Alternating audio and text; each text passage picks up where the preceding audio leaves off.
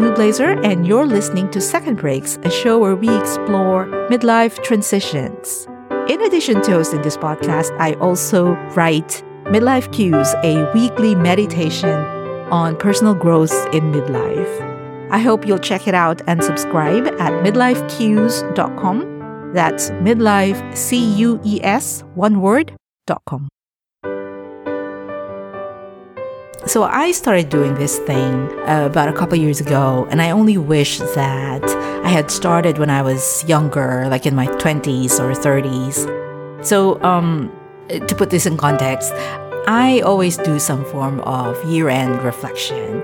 Since 2021, though, I've added a new thing to my routine. I've started to write down lessons I've learned or key takeaways from my experiences of that year. So 21, 22, 23, I've now collected three years worth of lessons learned and I can only imagine what a treasure trove it would have been had I been doing this for years. They say that it's not about having the experiences per se that gain us the wisdom, that it's in reflecting on those experiences and extracting the insight where we gain the wisdom.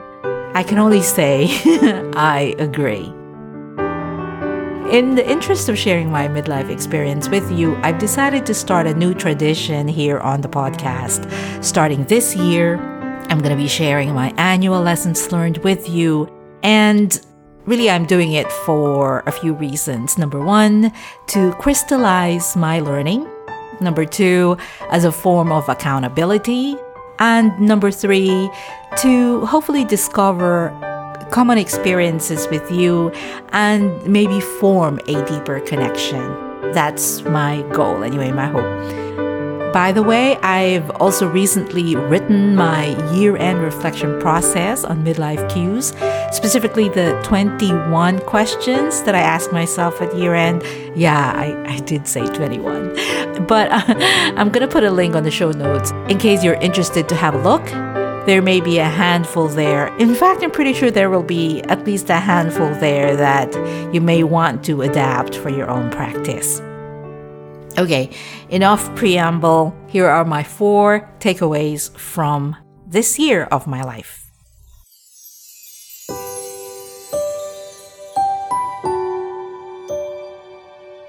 Number one, it's about who I become in pursuit of a goal. I'm pretty sure that you've heard the advice about loving the process more than the outcome. I've heard it so many times, but as much as I can intellectually agree with it, I've had such a hard time internalizing and embracing it. I find myself still fixated on the outcome, the metric, the number, whatever it is that I'm trying to shoot for. And also, I find myself, distressingly enough, often repeating the mantra about loving the process, especially when I miss my target. So it began to sound, in my mind at least, as something I only say when I don't achieve what I want. Oh, you gotta love the process more than the outcome, Lou. This year, though, something clicked for me. I can't really trace it to any one particular experience or conversation or book, even. But I remember I was writing on my journal one day earlier this year and I wrote this sentence it's who I become in pursuit of my goal.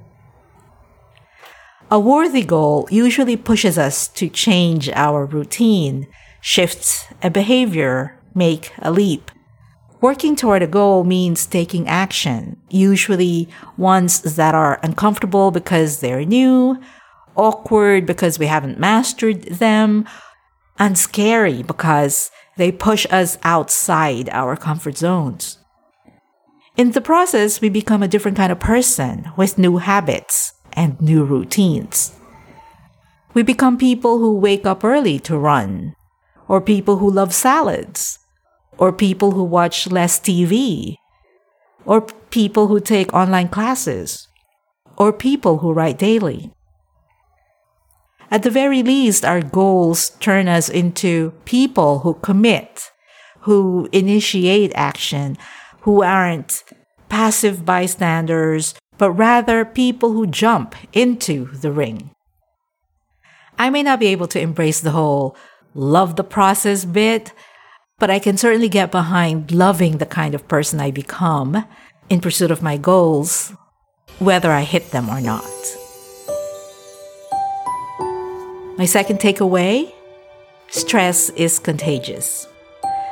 I worked for close to two decades in highly stressful environments. And I say stressful because I was in a very competitive place where almost everyone was good at their jobs or are trying very hard to be, and most everyone wanted to move up the ladder of success. I was in on that game voluntarily and weirdly, now that I think about it, quite happily. Do you know the story about the two young fish swimming along and uh, they happen upon an older fish? And then the older fish asks, How's the water? And then the two young fish, after a while, looked at each other and asked, What the hell's water? That parable finally hit home after I left my corporate life. Suddenly, I am no longer in that stressful environment, and whatever stress I may be experiencing was for the most part something of my doing, which meant I either put it there, sought it out, or didn't stop it from getting in. I say for the most part because yes, there are, of course, stresses in life that are outside of our control. This year in particular, I realized how much the environment wherein I find myself influences in a great degree how much stress I might end up experiencing.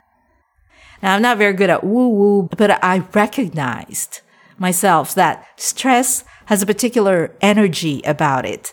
And that energy is highly contagious. If you surround yourself with stressful energy for a period of time, you will inevitably absorb some of that energy. Several times this year, I found myself exhausted and stressed out after spending time in environments that were stressful, even if I didn't have anything personally to be stressed about. I found a new resolve this year to be as selective as I possibly can about the energy with which I surround myself. I know my brain and my body will thank me for it in the long run.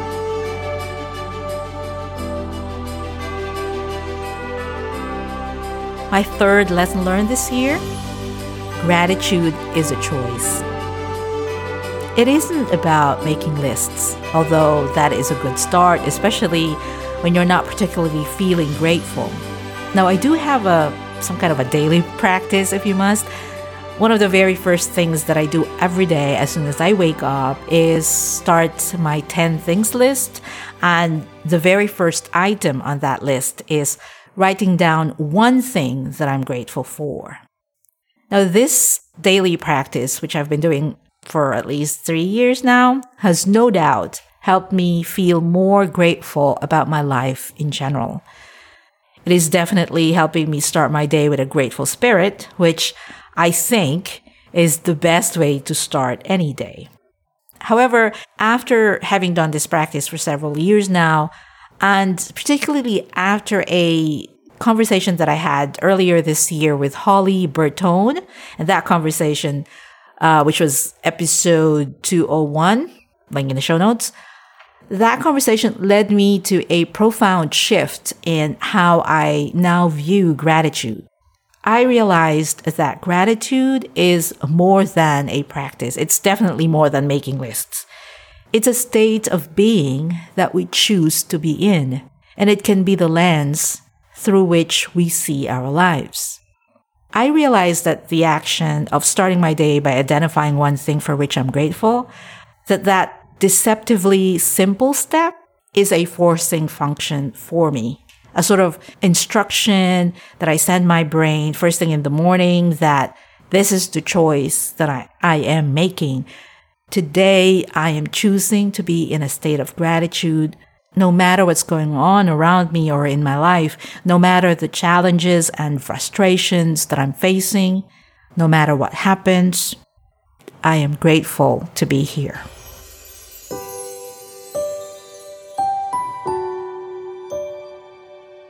And uh, the fourth uh, takeaway for me or a lesson learned for me this year having a career is important to me. After leaving my corporate career, I didn't think that I had it in me to want to start a new one. Well, to be honest, those first few years, I didn't know what I really wanted to do next. I tried many, many things, and almost all of them felt off and not quite right or something I couldn't manage to get really excited about. Then in 2021, I decided to live in Asia for extended periods of time. Now, I needed to give myself some emotional and mental space to be able to handle the uncertainty and the novelty and the new adventures that I was sure to face. Not to mention, I was going to be spending time with my mom, who was suffering from dementia. So there was also that emotional sort of um, uncertainty there or heaviness um, that I knew that I was going to face. So in order to give myself enough space to be able to handle all of that, I decided to shut down everything that I was doing at that time, except for one thing writing. I said I was going to continue to write. Now that proved to be the right decision for me for many reasons. The most important one being that it led to me to realize what I wanted to do next and for the rest of my life. or, you know, not to be so melodramatic, at least for the foreseeable future. One day, a couple months ago, I wrote on my journal that I want a writing career. And let me tell you, as soon as I wrote those words, all the random puzzle pieces fell into place. I want to direct my energy to building a writing career and growing as a writer. Writing these words and sharing them with you feels like sort of like a, a coming home, to be perfectly candid. I now know not only that writing is something that I want to continue to do and get better at, but that I actually want to build a new career. I didn't think I'd ever feel this way again, but here I am. I am building a new career. I am building a writing career.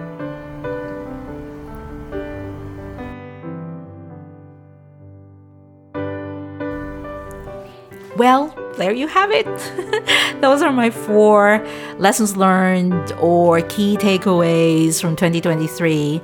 Um, I would love to hear yours as well if you'd be open to sharing them. Um, I'm going to be converting this episode into a written post on the Midlife Cues website. And uh, I'm going to put a link to that written post on the show notes. So you can click on that link and you can share your key takeaways on the comment section. I would love, love, love to hear from you. Um, or you can also email me, lou at secondbreaks.com, or drop me a note on LinkedIn. If you search for Lou Blaser on LinkedIn, you'll find me. Uh, I would love to hear from you. Like I said, it's it's it's it's such a great experience. One of the best experiences I have is when I hear from or when I chat with uh, a Second Breaks listener or a Midlife Cues reader. So yeah, please just reach out. In the next episode, I'm going to be sharing my goals and plans for 2024. That's also part of my new sort of like going forward plans for the podcast or or intention to be uh, more open and uh, sharing my midlife experience with you. So that's going to be in two weeks' time. Uh, so 2024 is when you'll hear from me again. In the meanwhile, I wish you the happiest holidays, my dear listener friends, and the very, very best new year can offer. I'll chat with you in a couple weeks. Cool beans.